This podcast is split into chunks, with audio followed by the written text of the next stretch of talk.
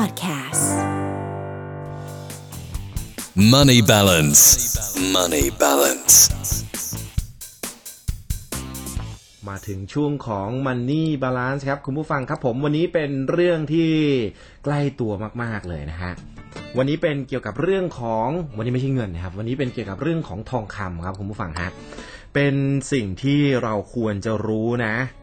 ขอบคุณข้อมูลจากฟิโนมิน่าด้วยนะครับเขาบอกว่าอะไรคือสิ่งที่คนซื้อขายทอง 99% ไม่รู้แสดงว่าผมเป็นคนหนึ่งแหละที่ไม่รู้นะครับก็เลยเอาข้อมูลนี้มาฝากผู้ฟังกันนะครับน่าจะเป็นประโยชน์นะกับใครหลายคนด้วยลองฟังไว้ครับเผื่อถ้าใครมีทองอยู่หรือว่าใครที่อยากจะลงทุนด้วยการเก็บทองคำนะครับ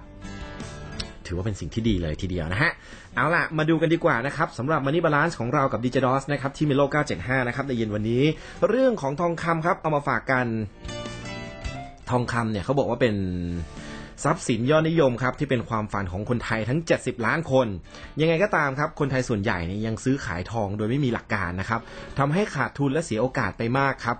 วันนี้ก็เลยจะขอมาแบ่งปันนะครับเทคนิคดีๆให้กับนักลงทุนทั้งหลายนะครับที่อยากจะลงทุนในทองคำส่วนใครที่มีเยอะอยู่แล้วนะอันนี้ก็ถือว่าเป็นโชคดีของคุณนะครับทองเพิ่มมูลค่าไปเรื่อยๆแล้วไม่เคยเห็นทองเพิ่มจากหลักหมื่นลงไปหลักพันยังไม่เคยเห็นนะฮะอาจจะมีขยับบ้าง เรียกได้ว่าเป็นตามกระแสโลกนะฮะเราเห็นทองตั้งแต่ยุคอะไรยุคถ้าเป็นยุคพ่อยุคแม่นู้นอาจจะทองหลักพันนะหลักร้อยนะเป็นหลักพันหลักพันเป็นหลักหมื่นนะฮะหลักหมื่นตอนนี้เป็น 20,000 ใช่ไหมฮะเพิ่มขึ้นไปเรื่อยๆต่อบาทนะครับอ่ะมาดูข้อแรกกันนะครับ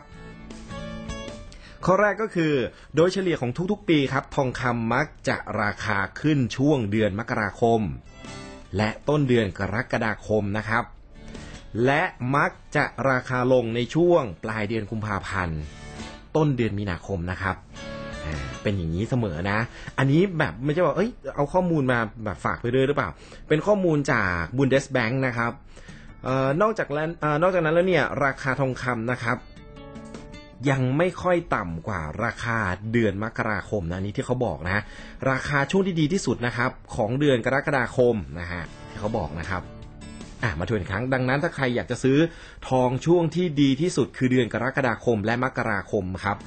นอกจากนั้นราคาทองคำเนี่ยยังไม่ค่อยลงต่ำกว่าราคาของเดือนมกราคมนะครับดังนั้นเนี่ยถ้าปีไหนราคาทองตกลงมาเท่าราคาของเดือนมกราคมโอกาสที่คุณจะซื้อทองแล้วขาดทุนเนี่ยมีน้อยนะครับเขาบอกมาแบบนี้คุณฟังนะรีบโทษคนอื่นเลย นะฮะเป็นข้อมูลจาก Bundesbank นะฮะอันนี้เป็นข้อมูลที่เขาเก็บมานะครับอย่างต่อมานะฮะอย่างที่2นะครับราคาทองสมาคมไม่ได้อัปเดตตลอดเวลาอัปเดตเป็นช่วงๆนะครับดังนั้นจะมีความเสี่ยงสำหรับคนที่กำลังจะซื้อหรือขายทองคำนะครับพลาดราคาไปชั่วโมงเดียวมีโอกาสขาดทุนได้หลายหมื่นเขาบอกแบบนี้นะฮะตามปริมาณการซื้อเยอะน้อยต่างกันไปนะครับใครอยากดูราคาทองนะครับอัปเดตนะฮะตลอดเวลาเนี่ยก็สามารถเช็คได้ผ่านออนไลน์เลยนะครับซึ่งคุณจะได้เวลาซื้อขายเนี่ยจะได้ไม่ขาดทุนนะครับอย่างต่อมาครับทองคำเป็นสิน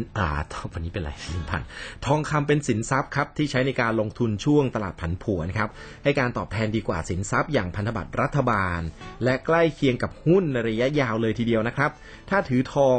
10-20 ปีเนี่ยมีโอกาสได้ผลตอบแทนต่อปี 8-10% เลยทีเดียวครับข้อต่อมาก็คือถ้าเงินถึงเนี่ยควรซื้อทองแบบแท่งมากกว่าแบบแปรรูปหรือว่าที่เรียกว่าทองเครื่องประดับนี่แหละนะฮะเรียกกันในวงการก็คือทองรูปพรรณนะครับการซื้อทองแท่งเนี่ยจะโดนค่ากำเนิดที่แปรรูปต่ำกว่านะครับดังนั้นการเก็บเป็นทองแท่งเนี่ยจะเก็บง่ายกว่ามากฮะด้วยเหตุนี้เนี่ยทองคำนะครับจึงออกมาเป็นรูปแบบแท่งที่สามารถตั้งซ้อนกันได้นะฮะอันนี้เหมาะสำหรับนักลงทุนนะครับอย่างที่5นะฮะในช่วงนี้เป็นข้อสุดท้ายนะฮะเดี๋ยวช่วงหน้าค่อยมาต่อกันอีก4ข้อด้วยกันข้อที่5ก็คือยิ่งซื้อทองที่มีมูลค่าสูงยิ่งมีค่ากำเนิดต่ำลงนะครับแต่ก็มีข้อเสียก็คือแบ่งขายลำบากนะครับอันนี้ก็จริงนะสำหรับซื้อใหญ่ๆหาคนซื้อต่อได้ยากครับมีโอกาสเจอของปลอมสูงนะครับบอกวันนี้เนื่องจากคนที่ทำทองปลอมเนี่ยมักจะทำออกมาเป็นแท่งขนาดใหญ่เพื่อให้ทองเนี่ยได้มูลค่ามากๆนะครับดังนั้น การขายทองแท่งใหญ่ๆเนี่ยจำเป็นต้องมีการตรวจสอบก่อนการซื้อและแน่นอนตามมาด้วยการตรวจสอบค่านะครับเอาล่ะนี่คือ5ข้อในช่วงนี้นะครับเกี่ยวกับเรื่องของทองคำนะน่าจะมีประโยชน์เลยทีเดียวนะครับผมยังมีอีกหลายข้อที่น่าสนใจเลยนะที่ส่วนตัวและเองก็ไม่รู้เหมือนกันนะฮะไม่รู้มาก่อนนะครับ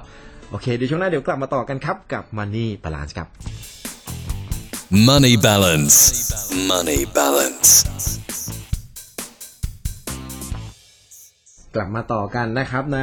ช่วงสุดท้ายนะครับของMoney Balance ครับคุณผู้ฟังครับผมเกี่ยวกับเรื่องของทองคำนะครับเหลืออีก4ข้อด้วยกันนะครับเมื่อกี้ผ่านไปแล้วนะครับ5อย่างด้วยกันนะครับอย่างต่อมาครับผมเขาบอกว่าเอาทองคำไทยไปขายต่างประเทศนะครับกดราคานะเพราะอะไรรู้ไหมฮะเวลาเอาทองของไทยเนี่ยไปขายต่างประเทศอ่ะเขาบอกว่าไม่ได้ตามมาตรฐานบ้านของเขานะครับทองของไทยเนี่ยบริสุทธิ์ 96.5% นะครับทองต่างประเทศเนี่ยบริสุทธิ์ 99.99% นะครับที่สำคัญเนี่ยถ้าอยากนำไปขายต่างประเทศเนี่ยต้องเป็นแบรนด์ที่ได้รับการรองรับจาก LBMA หรือว่าสมาคมตลาดทองคำแห่งลอนดอนนั่นเองนะฮะนี่แหละก็ขายในบ้านเราน่าจะคุ้มค่ากว่านะครับข้อต่อมาก็คือกฎเหล็กในการซื้อขายทองครับคือซื้อที่ไหนเนี่ยควรขายที่นั่นนะครับเพราะอะไรรู้ไหมฮะจะได้ไม่ถูกกดราคา อันนี้ก็เป็นหลักการคิดที่น่าจะใช้ได้นะครับอย่างต่อมาครับตามหลักการแล้วทองคำเนี่ยเป็นสินค้าที่ต้องห้ามนะครับในการนำออกไปขายต่างประเทศครับแต่ก็มีการนำออกไปบ้างเหมือนกันนะครับโดยถ้าอยากขายทองในต่างประเทศเนี่ยที่ขายง่ายที่สุดก็คือที่ไหนรู้ไหมฮะความรู้ใหม่เหมือนกันไชน่าทาวน์ครับ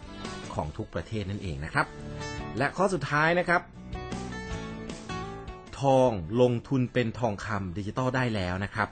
คล้ายๆกับการซื้อขายสัญญาส่งมอบทองคำนะครับค่าธรรมเนียมถูกกว่าค่ากำเนิดเยอะนะครับทำกำไรทั้งขาขึ้นและขาลงและยังมั่นใจได้ว่าเป็นทองคำแท้ๆแน่นอนนะครับนี่เป็นความรู้ใหม่ที่เอามาฝากกันนะฮะหลายคนอาจจะทราบแล้วนะครับคุณผู้ฟังแต่ว่าโดยส่วนตัวผมเนี่ยมันเป็นแบบนี้นี่เองเรามีทองเราควรจะทำแบบนี้อะไรแบบนี้นะฮะน่าจะเป็นประโยชน์สำหรับใครที่มีทองอยู่แล้วหรือว่าใครที่อยากจะลงทุนทองคำเพิ่มเติมนะครับเอามาฝากผู้ฟังกันในช่วงของ Money Balance ครับกับที่นี่ Mello 975 ครับ Money Balance Money Balance